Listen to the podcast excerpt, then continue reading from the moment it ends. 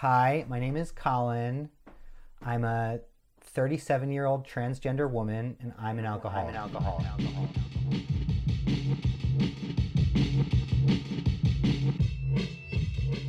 Welcome to Protest and Survive. I am your host, Reed Dunley. So, I was looking at the old episodes of this podcast the other day, and it turns out that I've actually been doing this thing for over a year now, starting back in February of 2019. In the past year, we've put out 10 episodes. So, this episode, I guess, is season 2, episode 2. Our guest is Colin Hagendorf. Colin is a zine maker, writer, podcast host, restorative justice, and trans support activist, currently based in Pittsburgh, Pennsylvania. I first became familiar with Colin's work through Slice Harvester, which was a fanzine in which Colin ate and reviewed every single slice of plain cheese pizza in Manhattan. Slice Harvester was this really amazing study of New York City. They were talking about New York's most iconic dish. It was this incredible piece of work that was broken up from neighborhood to neighborhood where Colin went from pizza parlor to pizza parlor, eating it and writing about it. But also, Colin would bring a friend with them and interview and sort of talk about the projects and the stuff that that friend was working on, usually from like the punk scene or the anarchist scene. So it was the survey of New York, but through Colin's community, talking about this really like relatable thing, eating pizza. But it was so much more than that.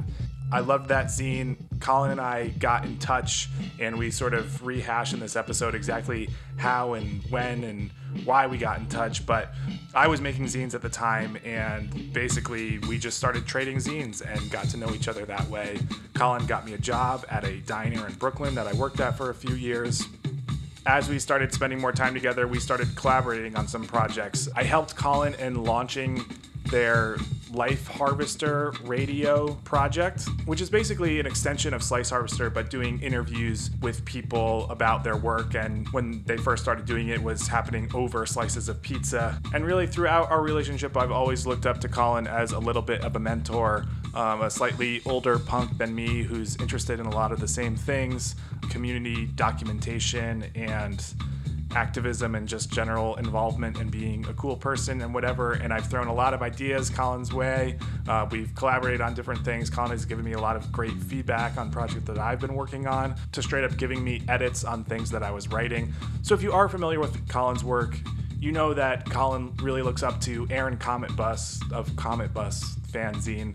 Um, I kind of feel the same way about Colin. I look up to their work and have learned a lot from them.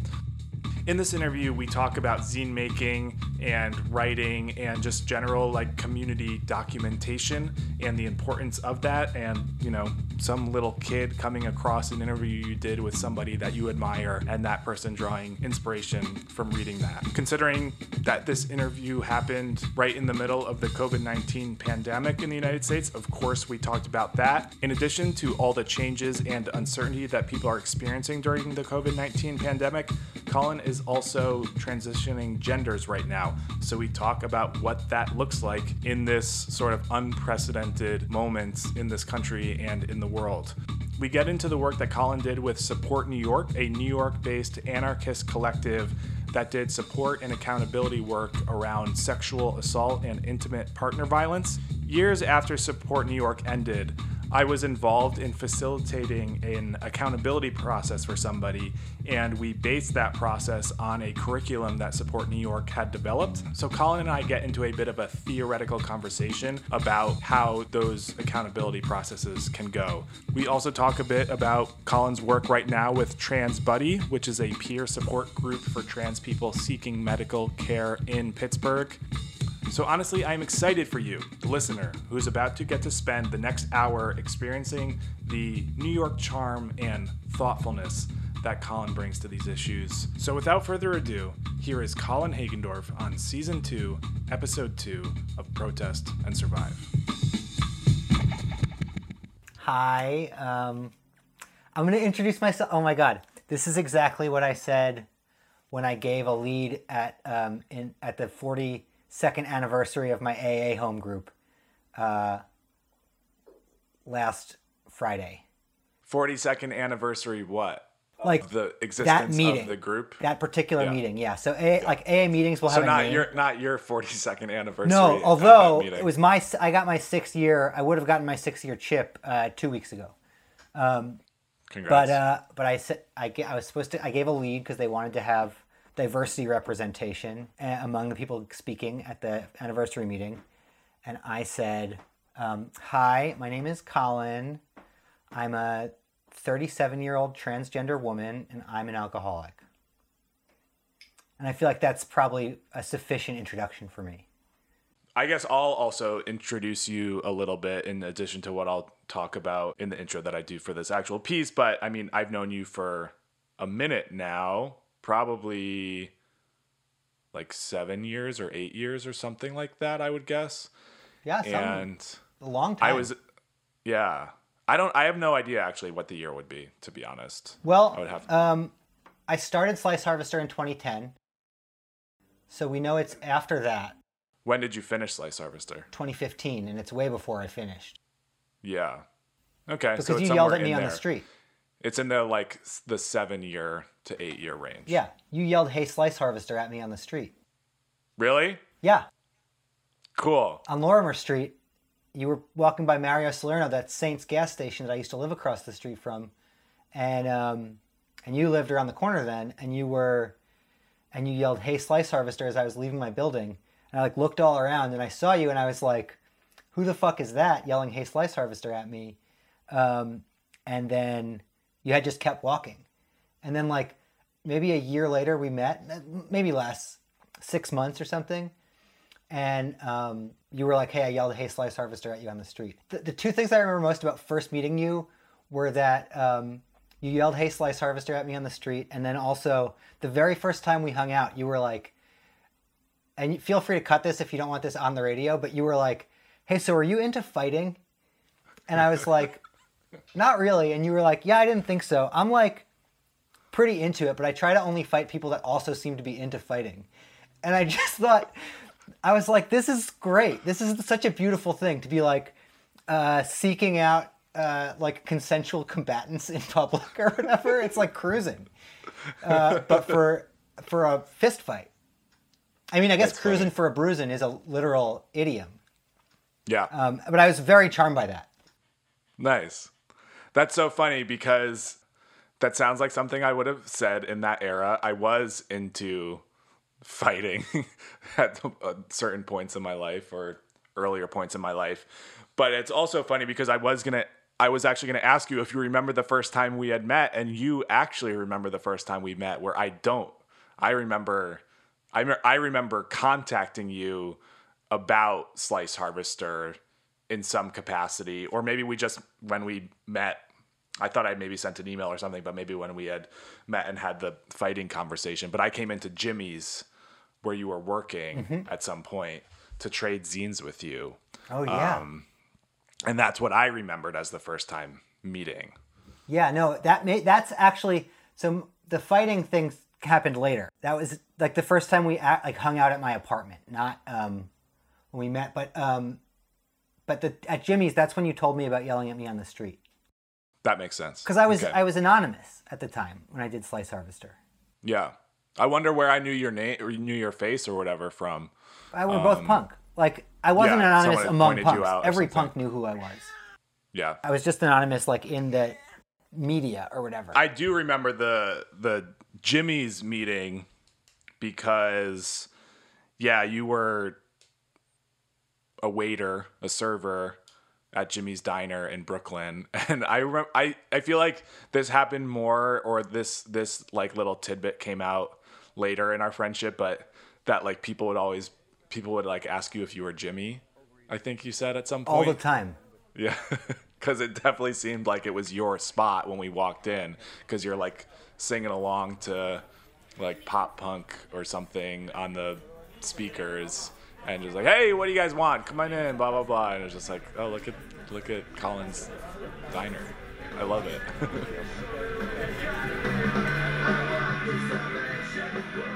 People would always ask me if I was Jimmy, and then also, like once a year, a dude, a different dude in like a cheap suit and like a fake Rolex would be like, "Is that Jimmy Jimmy Gestapo?" Is he own this place? And then I would have to be like, no. He's a contractor. Yeah. And there's no, there is no Jimmy, right? Jimmy was like a dead grandfather of somebody. I'm always very happy when I go into that place still. Well, that's good. Where you got me a job eventually. I did. And I deliver and I delivered food for a while. I know, an essential worker. Speaking of essential workers, do you want to chat a little bit to start as to like how you're experiencing the COVID-19 pandemic and how it's affecting your life and if your family is doing good and all that stuff? Yeah, if you want. Um, I'm I'm incredibly lucky. Uh, like in so many ways, you know, my girlfriend and I own a giant house in Pittsburgh, so I'm out of the city where it's chaotic. Things seem fucking crazy there, um, and uh, we aren't worried about paying rent, and like a lot of stuff is just pretty best case scenario. Um, I'm also like six months into HRT, so my hormones are like fucking crazy. And I am a true maniac at times, like a true teen. And it's really hard, I think, um, to be.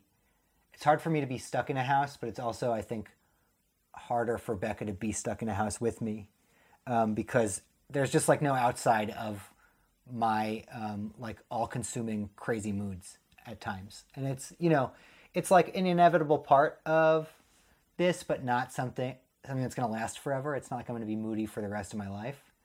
Um, but you know, it's just the timing is like a little uh, inopportune. What does HRT stand for? Hormone replacement therapy, drugs to decrease my testosterone, and I shoot estrogen in my leg every five days. Um, it's tight. I love it. Are you are you good with the the shooting part? I love it. I was never an IV drug user or anything. It's not like a thing that like makes me feel wistful. Um, like I, I never used a drug intravenously um, in my life until I was a um, uh, transsexual. But um, I uh, I do really enjoy the like ritual of the whole thing, setting out the needles and like doing the alcohol wipe down of everything and drawing the, the estrogen from the little bottle. It's just really, it's really nice. I'm actually going to do a shot right after I get off the phone with you. Sweet. Yeah. Um, feel free re- to record the audio of it if you want. There's We'll nothing to record. somehow. like Yeah, it's it's veritably soundless. um, that's good because you know if you weren't into the whole needle thing, that could be like annoying. Nah, they got other. I mean, I could take pills or like Yeah. a transdermal patch. There's all kinds of technology. The bummer is, it doesn't seem like anyone has done uh, any sort of comprehensive long term research on any of it for um, transition. Like most of the research is based on people doing hormone therapy for menopause. Like a lot of the research in to the anti androgen that I take, um, the testosterone blocker, is about men that have testicular cancer and a lot of the research into the um, synthetic estrogen that I shoot is for women that are going through menopause and doing like estrogen uh, addition or whatever therapy. And so I think that's actually still called HRT. It's just they're replacing the same hormone. But like, um, there's just not a lot of.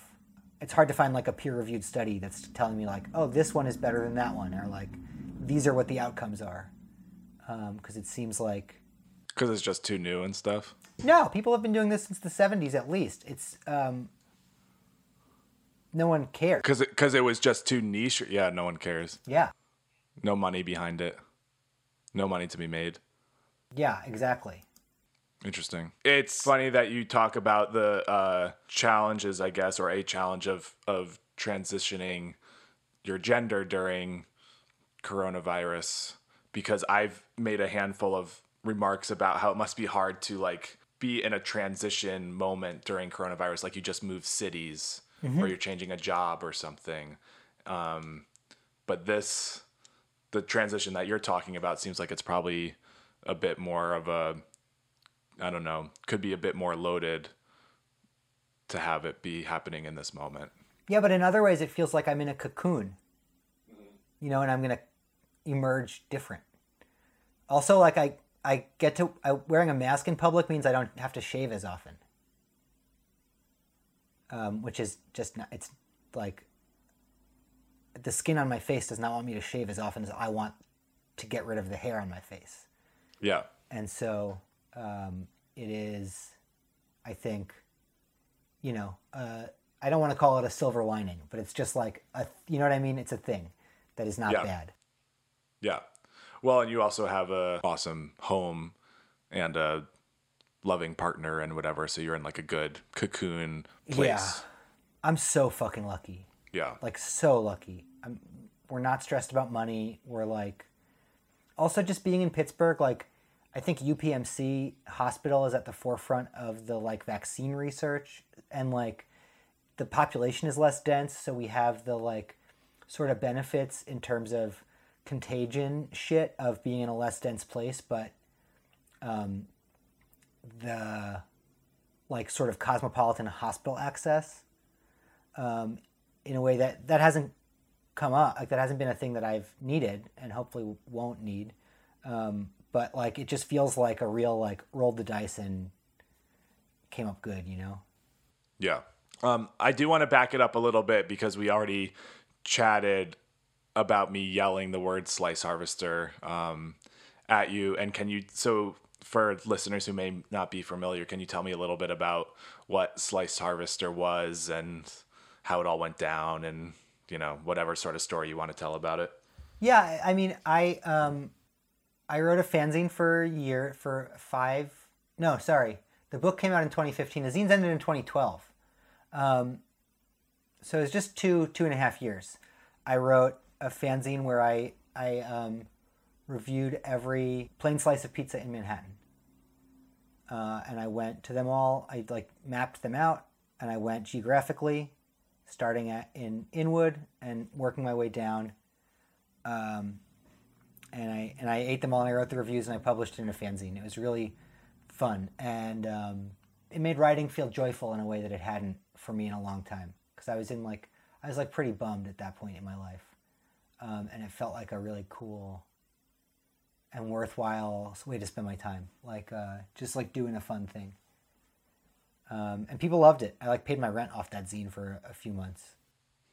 From people just buying the zine. Yeah, I I didn't pay for any copies, so it's like no overhead, you know. Um, Because you were scamming. scamming. How much did you sell them for? Five bucks? No, Jesus, three dollars. Which is crazy because now I sell my one-page zine that comes out every month for like two dollars. Uh, but that's capitalism, baby. Inflation.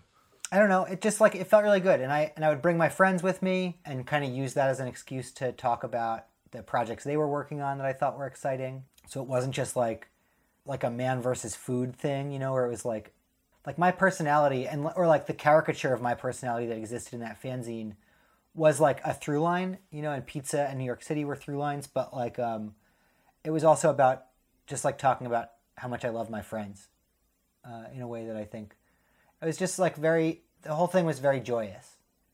You know i loved eating pizza. I still love eating pizza. It's hard in pittsburgh to love eating pizza but i still do. And i loved hanging out with people you know like i loved being able to like take ben trogdon to eat pizza and then be like spend five pizza reviews being like ben trogdon is the fucking best you know or whatever. Like it, that just felt it felt right.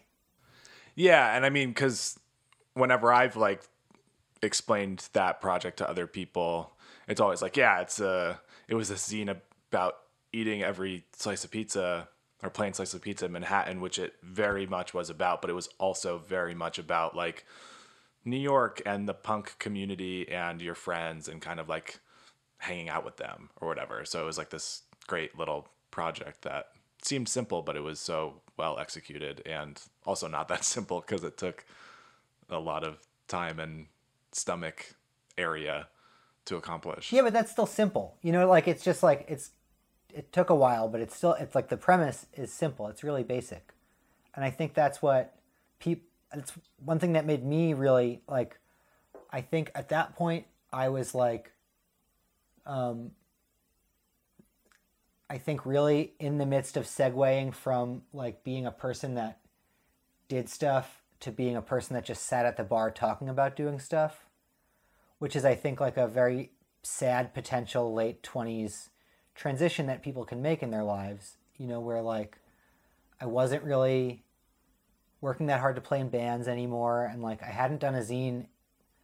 I did like a little mini zine cuz um Joaquin de la Puente asked me to do a reading at Bluestockings in like 2004 or something.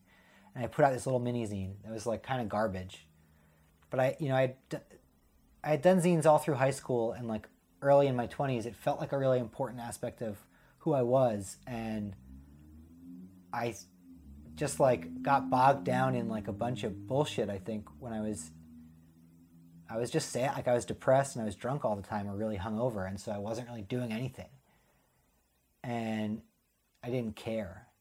I didn't have any aspirations to really be doing stuff. And then, or like I had the aspirations, but not the desire to do the work to follow through. You know, like I wanted to just like be done with it already. And doing that zine, like just thinking up a dumb idea and then realizing that no one had had done it and I was like, oh, this is a thing that I can do and it's not like I'm copying anyone. It's my own thing to do. It really um like you know, I don't think I would have quit drinking if I didn't have Slice Harvester to fall back on and I I don't know that I necessarily would be like dead if I had not quit drinking, but I I would be miserable, I think. And so I think there's like all these steps you can see where like my decision to make this pretty simple kind of dumb dumb fanzine sort of saved my life in a lot of ways, you know? I feel like the best ideas are the ones that you can explain in less than a sentence. And so that's cool. It's it's a dumb dumb idea in a certain regard, but it's also like it's hard to come up with like totally awesome achievable things that you can be like this is what it is. I ate every slice of pizza in Manhattan. Everyone's Boom. like, "Oh, there's nothing else. I don't need to I can know more, but I don't need to know more." Yeah. You know. Um it is being simple it, it can be a challenge, I think. Yeah, for sure. And I also like I learned from you not so much necessarily. I mean, I learned about zines and stuff from reading that zine too, because that was kind of like when I was sort of really getting into like making zines and you know trading zines and all that bullshit. But I also learned a lot from you about uh, having like humble and achievable goals and like I feel like I've probably mentioned this to you before, but when I had sort of approached you and been like, you should do this, like, or we should do like a radio show out of Slice Harvester. We should pitch it and like try to get it on WNYC because they're doing this like contest there when I work there and blah blah blah. And I don't know if you remember this conversation or if we have talked about it before, but I was like, that's a fun idea. You should go ahead and pitch it, but we should just do it like tomorrow um, and put it on and put it on WFMU where you're already DJing, and we could like just make it. Like, why do we need to ask anybody else to do it? And I was like, damn, that's really smart. Like, fuck it. Like, yeah, just do stuff Yeah. and then see where they go from there. I mean, yeah, and that's- like waiting for someone else. That's part of the like and obviously like whatever things um ways that Slice Harvester was really helpful to me is like stuff that I learned from being in punk. And like I think a particular kind of like uh, anarchist and like whatever like sort of political oriented punk world. But like that's something that slice harvester really reinstilled for me was like oh sick i can just do whatever i like i think i had forgotten that i could just do whatever i want. Maybe it was just that i lost the you know i'm a ham. You know what i mean? I want people to pay i want attention uh clearly you know? And like i want people to like me and to think i'm charming and funny and smart. Um, and i think i had maybe lost some of the confidence that like i could just do it whatever and people would like it. Because that is important to me. I think like i could pretend all day that art for art's sake or whatever but that's not it. Like i it's art for attention's sake i want people to like me and to think i'm cool you know that's why i make stuff that's why I've always made stuff. And I don't think there's anything wrong with that. But like I think yeah, when you approached me, it's funny that you say that because I had an episode of the podcast that we started together that I wouldn't have an interview that I wouldn't have done if it wasn't for you with my friend Golnar, um, Golnar Nikpour, who used to um, who was in uh, in school and used to coordinate Maximum Rock and Roll, and she was talking about like punks just knowing how to do stuff in this these very simple terms in a way that I was like I think of that as a conversation that for me really like um, solidified those values. And it's funny to hear you talk about a time that I expressed those exact values before that conversation had ever occurred. yeah, totally. Yeah, I mean, there's no denying this punk shit. You know, it's uh, it's a conversation that I think a lot of people have, but it's like, yeah, you kind of like learn, learn like DIY is not a, uh, you know, like buzz word if you're a punk in the yeah. way that it is for like, you know, hipster indie kids. It's like, oh, you just like learned how to do stuff. You just booked a show. You just played, you know, figured it out. You just made stuff happen. And then obviously you can translate that into so many other parts of your life as you get older and want to make other things happen. Yeah, for sure. It's I think it's a beautiful thing. And like whatever, punk um, also ruined me in many ways. um, and like uh, was a gateway to meeting some of the literal worst human beings I've ever known in my entire life. Real pieces of shit. Um, but also a gateway to some of the best, I'm sure. Yeah, exactly. And like I, I get a feeling that there's pieces of shit in every, in every world. So it's not like, you know, pick what kind of pieces of shit you like the best, I guess.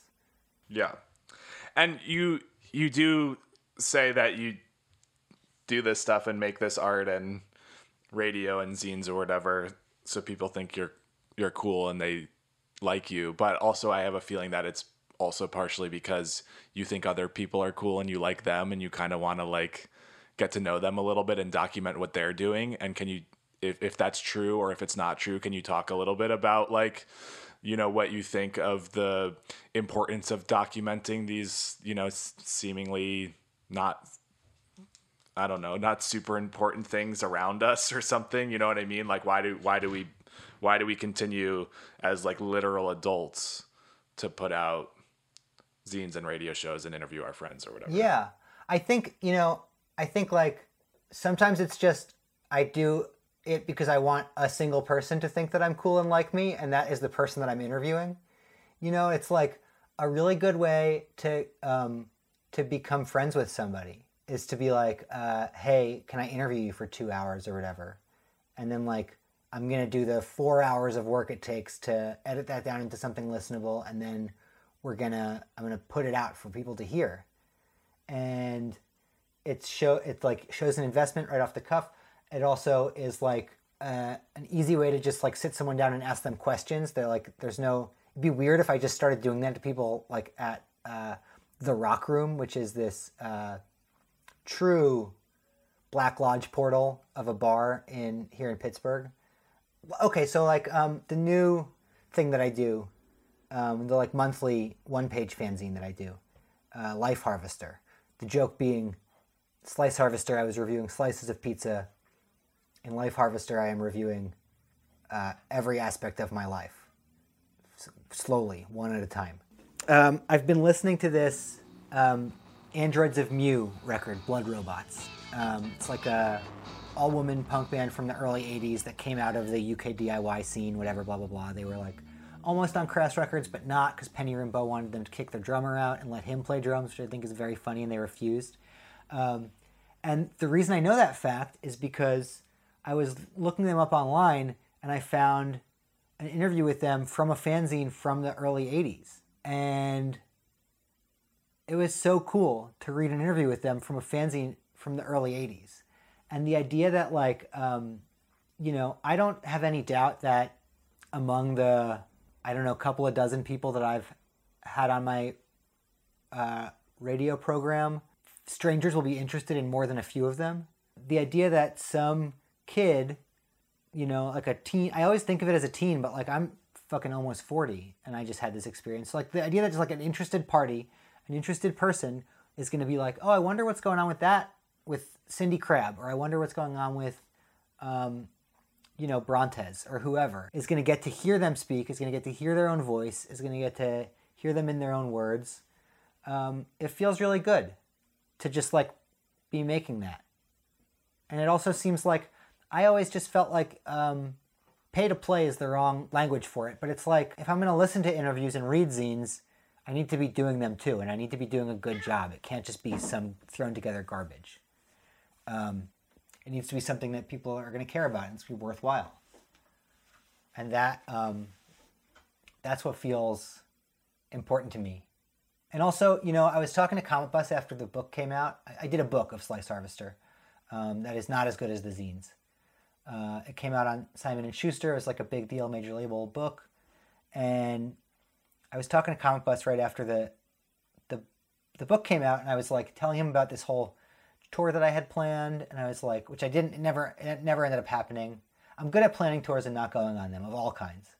Um, and I was like, yeah, and I think I can do this and this, and then I can do this college thing to break even. Like it'll cover my gas costs and like everything for up until that point. And he was like, he was like, Colin, like, that's very industrious, but why? They just paid you like 40 grand to write this book. Why are you worried about breaking even on a two week tour? Like, just go have fun. And I think I had forgotten about doing stuff because Slice Harvester was the first thing I ever did that was financially viable. Instead of being like, oh, that's cool, that's a cool blessing that I did a thing that was financially viable and like prof- I, I profited from, um, I felt like, oh, this is now the new standard. Like I have to always either break even or make money off everything I do, and there's no like doing it for the joy. Like um, when I was in my early 20s, I played in bands, right?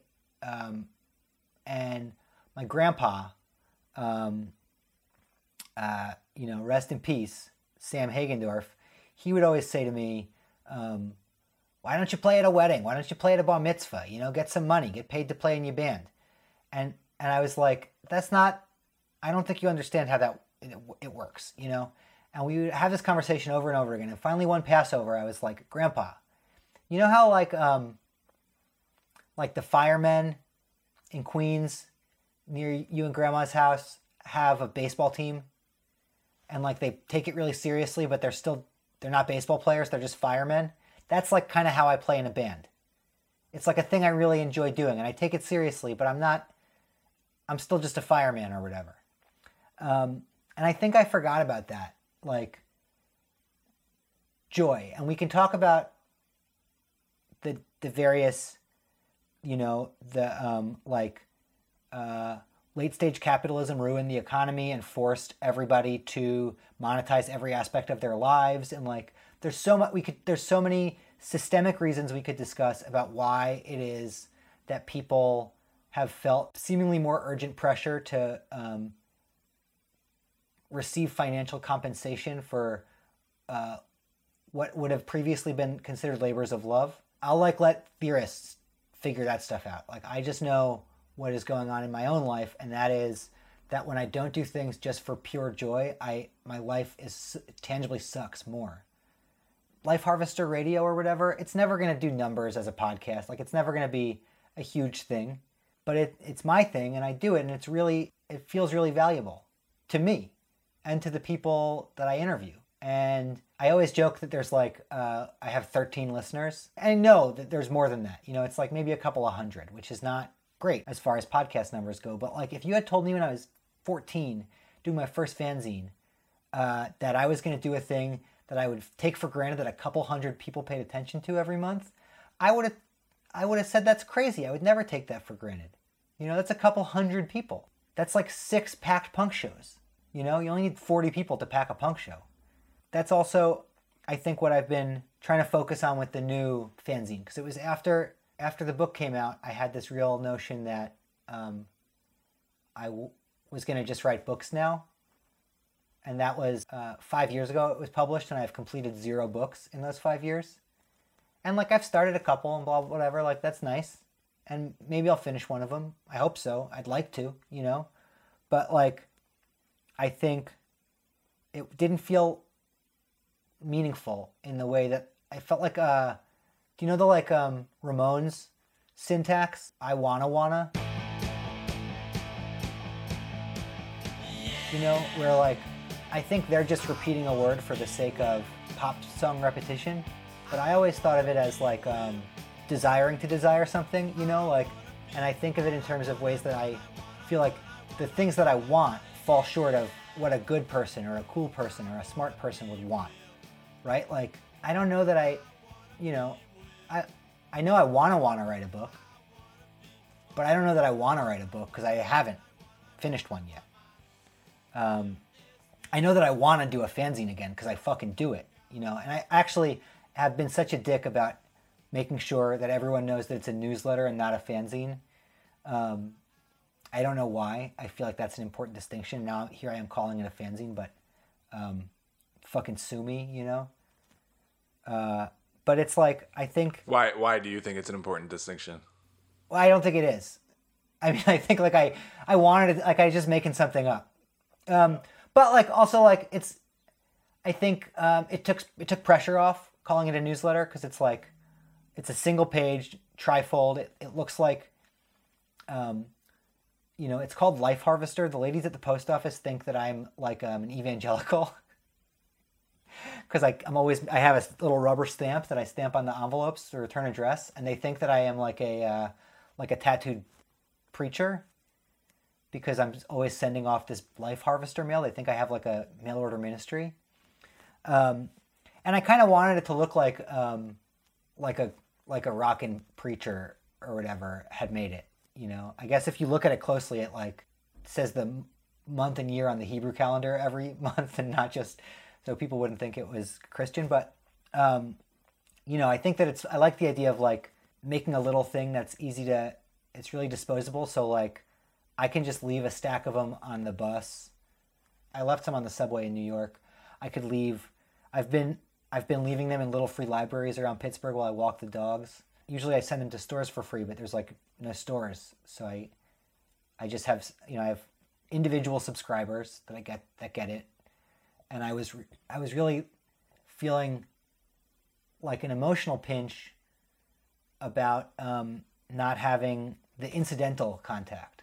Because like you know i run a caption contest every month uh, where like a different artist friend and again this is you know the newsletter i write predominantly um, becca rebecca giordano my partner my girlfriend um, uh, she's my girlfriend i'm her partner um, edits edits it. And it's there's a moment where you can where she started editing it where if you look back through them there is a marked improvement in the writing because she is really talented. And i actually i think of life harvester as a like a collaboration um, in pretty intense ways.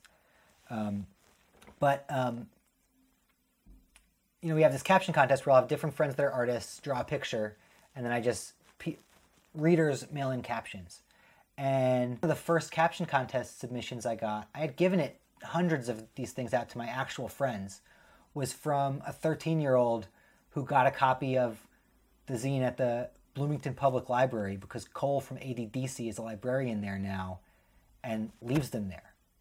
You know? And it's like, that's the kind of shit that I think is so important because my intellectual, emotional, artistic landscape or whatever is so populated with things that I just felt like I happened upon as a young person. And that, like, I was very lucky to be um, growing up just outside New York City. So I was like in the city all the time. You could just find stuff.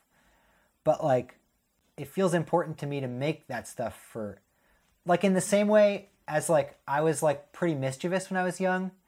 And one of the most fun things about being a troublemaker is a grown up yelling at you and then you running away. And like, now I feel a really huge imperative to yell at kids being bad because I feel like it's like three quarters of the fun is that you are like it's not it's like a little bit of it is like the like feeling like ooh what's gonna happen? And then you get yelled at and then you run. And it's so fun and I want to be it's like a circle you know and I want I need to fulfill my role in that circle and so if I was a little weird fucked up kid that found fanzines and found um, records and found like weird poetry chapbooks and whatever and that changed my life, I owe it to every little fucked up kid to try to keep making more of those things into the future so that they can find it. And even, and like, yeah, of course I want every single person in the world to read my dumb newsletter or whatever, sure. But even if, even if the whole of the impact is just that this 13 year old found it or whatever, like, that rules. Like that, I, that's fucking rules. And, and I have a thing that I make that I can carry around and like give to a stranger. I was I gave one to some lady who had a cute kid in line at Costco like a couple months ago who was just like the kid was talking to me in Hindi and the lady was like he's learning Hindi. Um, and I was like teach me some Hindi. And then the kid was teaching me Hindi. And she seemed like a cool lady. And so I was just like oh here take my weird newsletter. And she definitely thought it was a Christian thing when she looked at it which was funny. And then like later I saw her in the food court of the Costco reading it you know? And I, I was like oh it's nice that I have you know like a zine is it's like daunting. Even if I wasn't paying for them, it's daunting to give a whole zine to somebody because it's like that's not you're giving them an obligation kind of. Whereas just one piece of paper, it's like here, just take this. You can have this. Um, yeah, I don't forgot what the question was. Me too. But I think we answered it. I did wanted to ask you about Support New York because, you know, I know it's not an active organization anymore, but can you talk a little bit about what that organization was? And, you know, I don't need necessarily like the whole backstory of starting it or blah, blah, blah, or whatever, but more kind of interested in like what you think about what that organization did in the context of like society catching up a little bit in some ways with Me Too and then not always like knowing what to do after the call out and blah blah blah and kind of you know that's like 10 questions you can kind of run with there Yeah, I don't know. Yeah, that's a lot. And I don't know if I have such uh, succinct answers. But um, Support New York was an anarchist collective that engaged in support work with survivors of sexual assault and intimate partner violence and um, accountability work with perpetuators of sexual assault and intimate partner violence in New York City, predominantly in punk and anarchist milieu or punk and activist milieu. I think we definitely did like a process for a communist once or something, you know. It was not without fault. I think the our biggest drawback and our biggest uh, I don't know what's the opposite of a drawback. Like one of the coolest things about what we did was that we were not professionals. You know, we were just people from the community who had kind of decided that like enough is enough. Like enough of our friends had been assaulted, enough of our friends had enough of us had been assaulted enough people we knew were carrying trauma around and enough of the you know men predominantly because in the context that we were working it was like almost exclusively heterosexual relationships with male aggressors and female survivors. And it felt like these men were just going about their lives uh, completely unfazed after creating these really traumatic circumstances for these women that we knew. And it was like um, I think, you know, best case scenario where it was like just about the men, like not be, being inconsiderate of women's personhood and feelings, and not like straight up acting uh, willfully uh, manipulative or aggressive or ignorant. Even in those cases, it's like these dudes were just like doling out trauma everywhere. It seemed like, and it just it didn't it felt terrible to be watching and that there was no repercussions for any of them. And so we started the collective um, along the model of like Philly's pissed and Philly stands up in Philadelphia. Um, and we worked for a really long time. And I think, you know, we learned a lot. We helped a lot of people. We hurt a few people, I think, unintentionally. how long how long's a really long time quickly Uh, 10 years, 2005 to 2015. Um, I think, like, I don't know if it's my place to talk about some of the mistakes that we made, but I think one of the biggest mistakes that we made that I do feel comfortably talking comfortable talking about is that um, we all came from like a pretty, like a, a subset of a subset of a subculture. At the genesis of Support New York, we were all at the same parties and at the same shows, and we were dating each other and each other's friends, and like, you know what I mean? We were like in a community, in a scene. And as we got older, all of us you know that scene starts to dissipate a little bit. And like sure i maintained a lot of friendships with people that i knew back then but like it's not there's not the same sort of consistent hanging out. Not everyone's going to the gig all the time. People are going to grad school and shit. So much of what we did was predicated on being part of this community.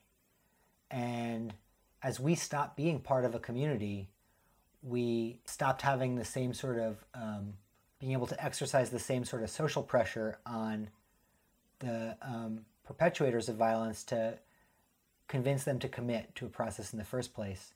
And we didn't really do the work to bring in younger people um, or like just new people that weren't living in our houses, um, going to our shows, hanging out with us. And you know, we tried at various points, and there were there were a few people that like sort of came in and came and went, but ultimately the crisis at the end when we what had been the core collective for most of that decade realized that we weren't up to it anymore that like 10 years was too much time to have spent taking in other people's trauma.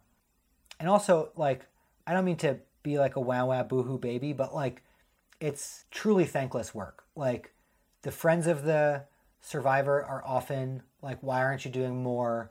The friends of the perpetuator are like why are you castigating our friend? Everyone's mad at you. You can never do a good enough job and you're just trying to do harm reduction. And like that's i don't feel any type of way about that. I'm not like i don't have a chip on my shoulder. I'm not mad at people for not respecting the nobility of our work.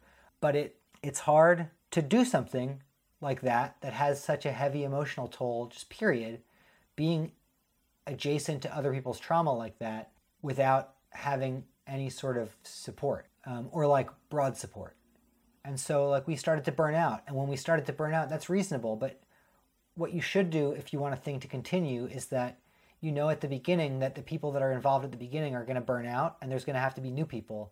And so you have structures in place to bring those new people in. The activist work I do now is with um, an organization called Trans Buddy here in Pittsburgh that's like a peer support group for trans people seeking medical care. It's like a kind of based on like the 70s abortion doula model of like uh, sort of direct action medical intervention where like the thesis is essentially that trans people are we are oftentimes not respected by medical professionals in terms of names and pronouns um, and like basic stuff and so aside from seeking gender related healthcare um, trans people are, are way less likely to go to like a dentist or the eye doctor or fucking wherever to get a flu shot. And so the goal of Trans Buddy is to provide peer volunteers who will go just like accompany people to doctor's appointments or whatever and just like be a witness, uh, make it so that they, if, if a nurse practitioner says something fucked up, there's like someone that can document that and that knows what avenues to go through in the various medical systems in Pittsburgh to file a grievance. Um, sometimes, I mean, that hasn't happened, luckily, thank God, in any of our experiences yet. It's been a year or so that the Trans Buddy has existed. Um, and I'm just a volunteer. I'm not like running the organization or anything. It's a similar model, but it's not where it's like community based care. Um, but it's anonymized to it. Like I, I'm just seeing how my critiques of the nonprofit structure that I had as like a 23, 25, 27 year old, um, as legitimate as they were, I think led to me and the other people in Support New York in some ways kind of throwing the baby out with the bathwater and formalizing some of the um, onboarding of volunteers and like formalizing what the sort of work looks like in some ways. And like, I think there's a nice analog here because with Trans Buddy, you can't actually know what it's going to be like to walk into a doctor's appointment with somebody, you know? There's no real amount of preparation that you can have that will adequately prepare you for what it ac- actually feels like to be in there and be like, I am this person's advocate. They are depending on me. But there is training that we provide, and then the new volunteers feel like they're equipped in some way, and there's like a structure of like reporting. This is what we, this is what what information we take from each doctor visit, whatever. Um, and there just was, you know, Support New York was so casual because we were punks and we were doing a punk thing and like we were anarchists and fuck the state and fuck the man and fuck systems, and so we didn't use systems to organize. Like systems of organization of like information are not the system. You know, like I wish I could go back and tell 25 year old me that like it's okay to keep my file cabinet more organized or whatever. You know, I don't know if I have anything to say about what's going on now. There's fucking only rapists uh, contending to be the president. Like whatever ways we could have had a an illusion that um, like mainstream discourse around survivors and survivor status and sexual assault and the prevalence of of predatory behavior among like type A men who are engaged in public facing popular activities um, in whatever arena that is, uh, not just punk. Uh, like whatever ways we could pretend that that conversation had progressed in the past X number of years, like I can't, I don't believe it right now. And you know, my answer three months ago might have been different, but like, it's it's just hard for me to believe that the conversation as a whole has progressed if the people that are supposed to be, and like, don't get me wrong, like whatever, you you know, like fuck the Democrats, um, fuck a liberal, you know. I never had any misconception that they were on my team. They're on the team of capital and money and always have been, but I I definitely was laboring under the assumption that they were the the more likely to side with with my agenda. And it seems really clear that that was uh, that I was wrong about that. Because in this, what I think is like a very straightforward situation where like it takes a very straightforward response, which is that uh, you don't let a rapist be president and you um, don't work, do like intense amounts of work to um, make a survivor seem uncredible uh, because you don't want to tarnish the reputation of the man. Uh, like they have failed miserably. It's fucked. It's every. It's fucked.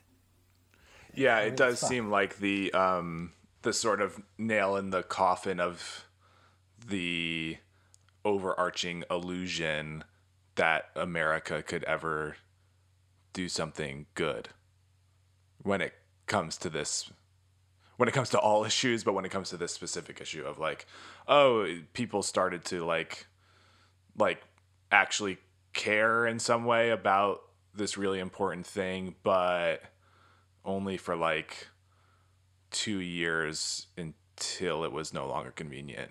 And when it hit close to home it was no longer. It was only when you could completely demonize a somebody that didn't matter to your life you know? Yeah or who like it was expedient for you to demonize. Right. You know like brett kavanaugh is a monster clearly but like um the same people that were like so like really grandstanding about him uh, being terrible and who like those hearings listening to those hearings made me cry so fucking much. Um, it was really hard to listen to but at the same time i was like man like some of this stuff that's being said on like the main mainstream political stage it's it's wonderful to hear like finally you know? Um, i hate that this is the circumstance but finally. And then like some of the same people that were using the right language then now that it's their guy on their team are doing all the same shit and it's it's a, it's it's horrifying there's something horrifying. that you mentioned that i wanted to ask about because it kind of reminded me of something i had thought about before which was a, a minute ago you talked about kind of like falling out of the you know tight knit community that was happening around support New York and it kind of fizzled a bit and it was harder to put social pressure on people to engage in the accountability that you guys were working on or whatever. And so I think it's, you know, worth mentioning that the like I remember when you used to when this era that we have talked about earlier when we kind of knew each other in, in zine days and back in the day and stuff.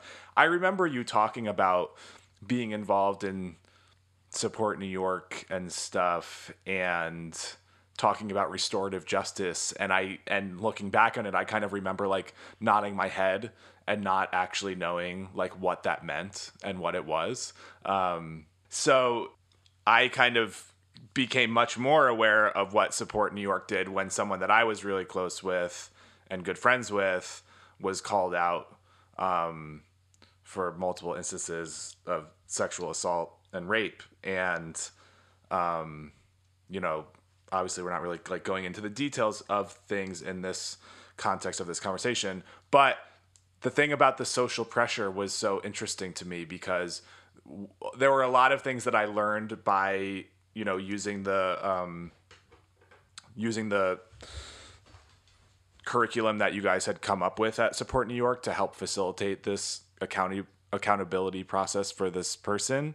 And the thing about the social pressure was just so interesting to me because it was like at first I was like, "Ooh, that that feels icky," you know, to like kind of manipulate these like systems that I already don't really like very much about like, you know, the punk scene and the community and how people like use like social clout and whatever to like I don't know create like lives for themselves that they feel validated in by like having a bunch of Instagram followers or something or whatever the fuck. But like, you know, I I guess this is a very vague sort of question and long winded, but you know, there was just something about like that I found to be very interesting to like be like, you know what, we like exist it, it's almost contradictory to what you were just saying about not being able to come up with the with like the nonprofit system that would have make that work because there was this level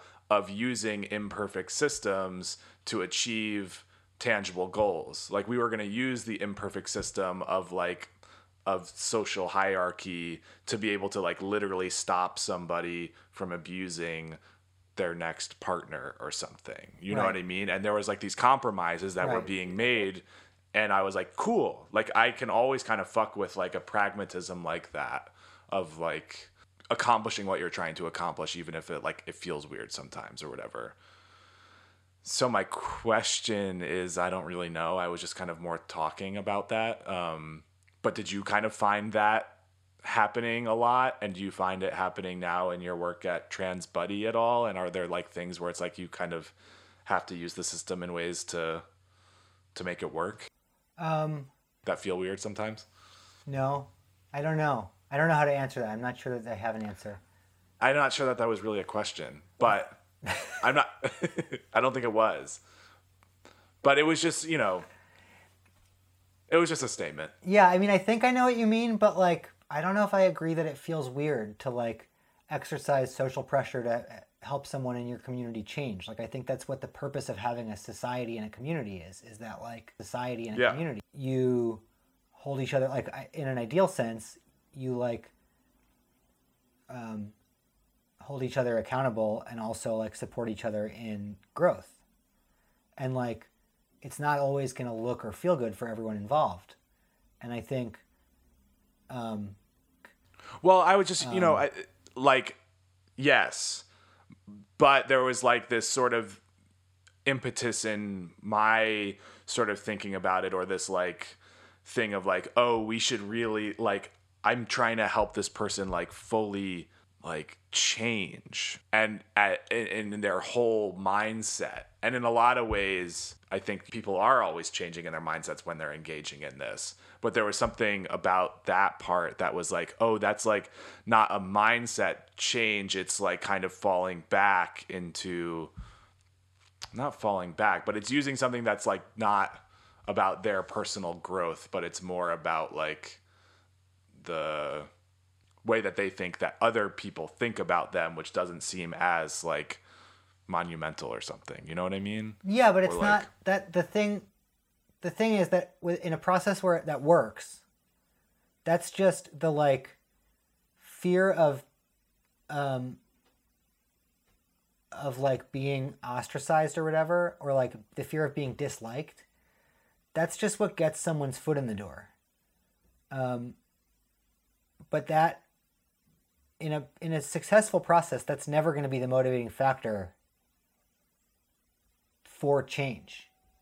You know, and I don't think it's that different from like um, 12 step stuff, not to bring it all the way back to the beginning, but like, you know, there are conversations to be have, had about whether that, that like the ways that 12 step programs have been um, sort of adopted as like a one size fits all solution to addiction and like are utilized by the state and fail a lot of people. I think those are totally, those are legit conversations um, and important conversations to be had in like harm reduction um, contexts. But when it works, when working the steps works for somebody, it leads to a fundamental change. And the reason people go into the rooms for the first time is often not, I want to fundamentally change. It's often like a judge made me come here, or I act, I behaved in a way that made me feel ashamed, or my friends are worried about me, or my wife, uh, or my husband, or my children um, saw me in a compromised situation when I was fucked up, and it made me feel a sense of shame. And I think that being motivated by that that shame that like I'm gonna prove something to my friends, to the courts, to the wife, to the husband, to whoever, that can't be the thing that gets you that propels you all the way through the change.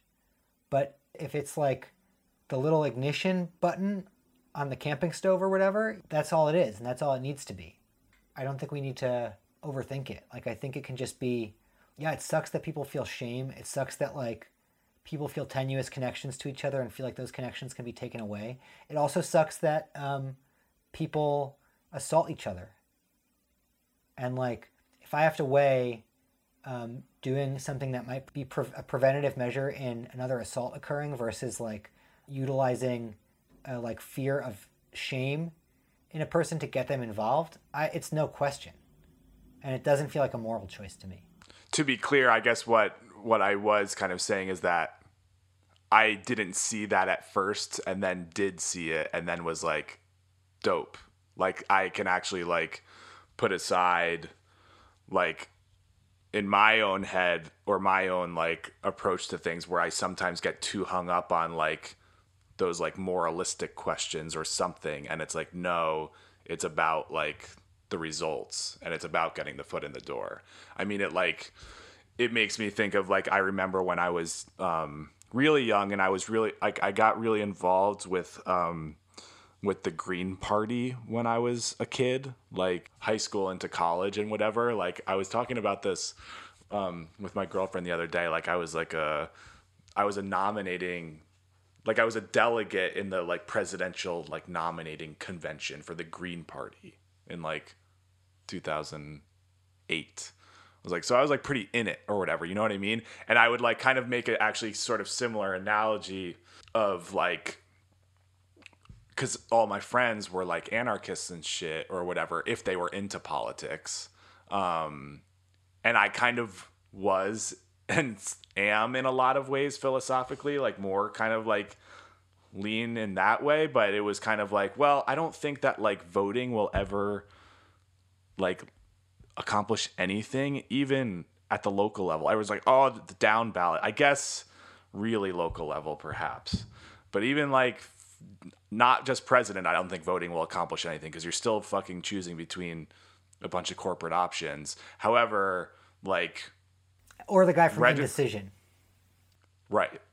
If you're if you're in South Brooklyn. Yeah. Um, was he in Indecision or was he in um, the yeah, most precious think, blood? I think or indecision. Both.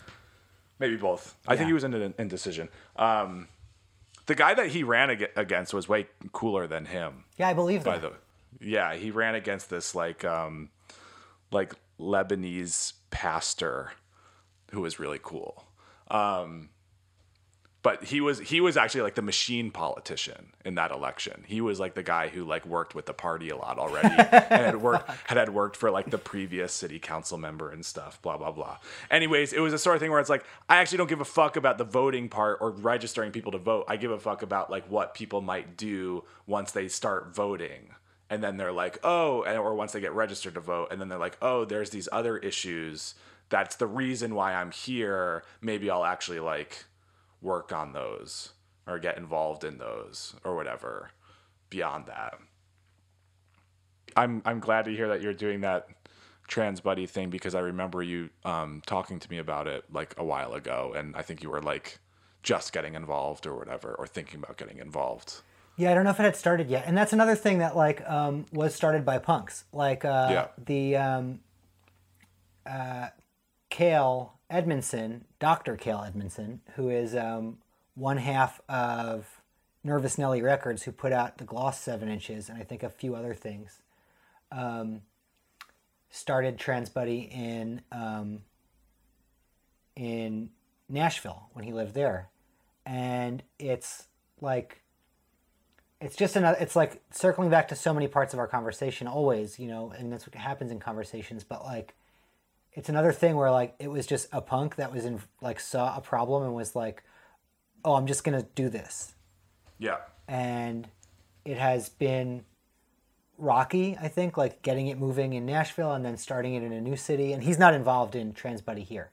Um, he helped he's like doing other stuff. He's very busy. Um, but i think you know he was the impetus to getting it started and like provided the model. And it's just um, i think it's really important to feel empowered to impact the world in whatever way, whether that's um, starting a, um, a peer support network, uh, writing a newsletter, um, super gluing the locks at a McDonald's, doing graffiti, like just ways that people express agency. I think are are so important and that, very valuable.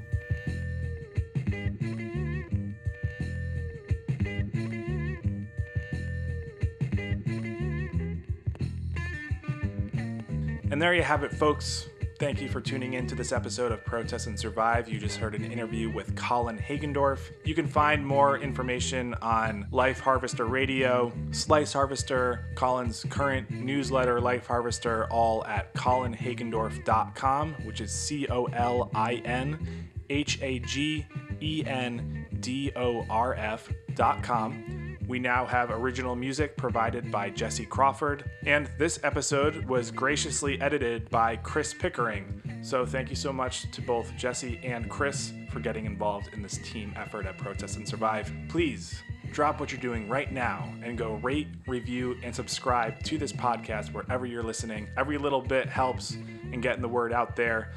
Usually, at some point in this podcast, I ask folks to make a donation. I think right now you should find a local COVID 19 relief fund and donate there instead. But to listen to previous episodes and get more information on this podcast, you can do that at anchor.fm slash protest dash and dash survive. I am your host, Reed Dunley. Thanks for tuning in. Catch you next time.